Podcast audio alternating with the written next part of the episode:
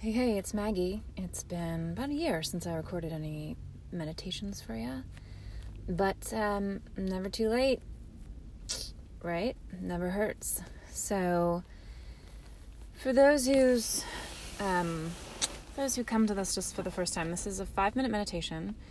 Um, sure, there's gains for sitting for longer, but for a lot of people just starting out, sitting for anything longer than two or three minutes can be kind of hard. So it's just a guided meditation, just nice and short, something you could do in the car before you walk into work, something before bed. It doesn't really matter as long as it works for you. So just find a place that is relatively quiet uh, and doesn't need your attention, like the road or your child or walking your dog, um, and get comfy for just about five minutes.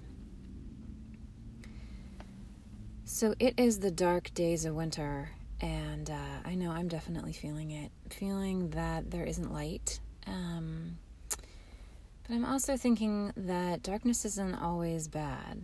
Um, we do have that tendency to say something has a um, you know evil to it. Something that's dark is bad. Something that's white is good. I found that even when I was doing a meditation the other day. So I was thinking instead of the darkness being something comforting and full of possibility. So if you can imagine just closing your eyes or finding a place to rest those eyes that doesn't have a lot of stimulus, like your lap, your hands, the floor, or something like that.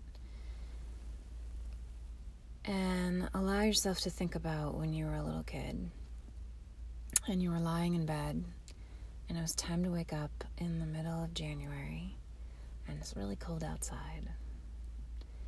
But you're safe in bed, under the covers.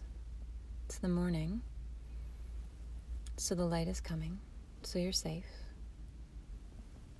And you have your PJs on, the covers are warm, and you just pull those covers over your head.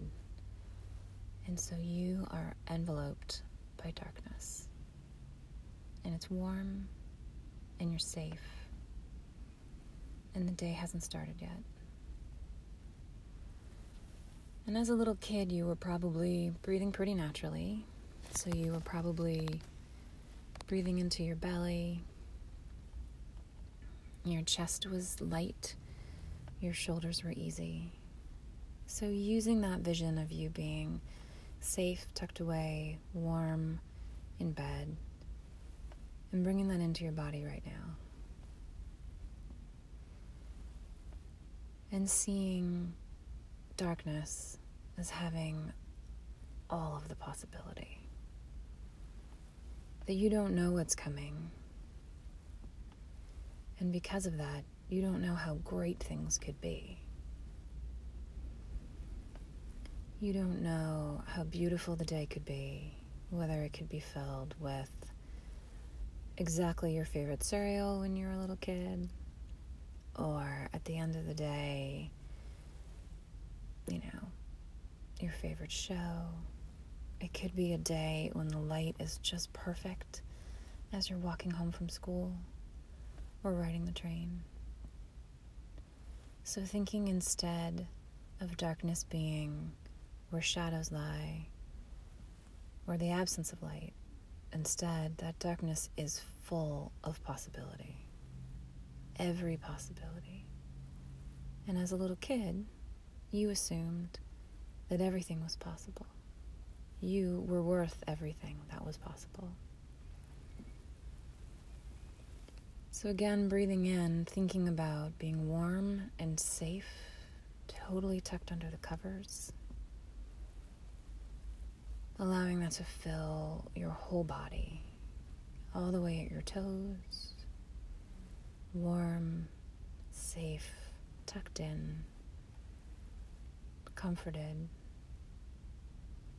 all the way up through your legs, your knees, your hips, warm and safe, comfortable.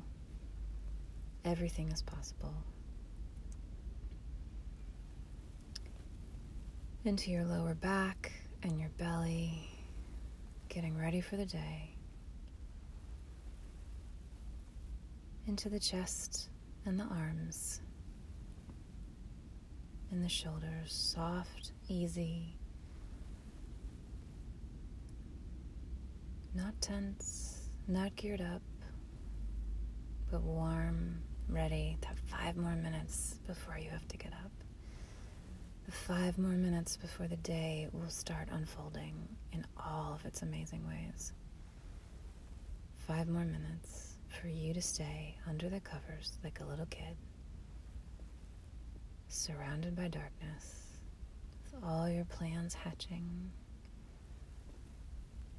all of the day ready to go.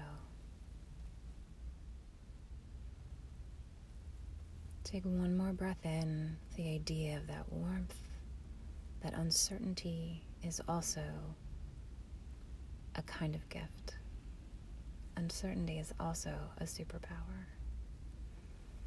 And when you're ready, letting go of that vision, taking a nice deep breath in, and turning your attention back to your day. Thanks again. I'm going to try to join you once a week with new five minute meditations. And hey, hey, if you need something, I can make a meditation for it. Because I'm sure everybody else, somebody else needs exactly what you need. Everybody needs the same things eventually, right? So, thanks for joining me.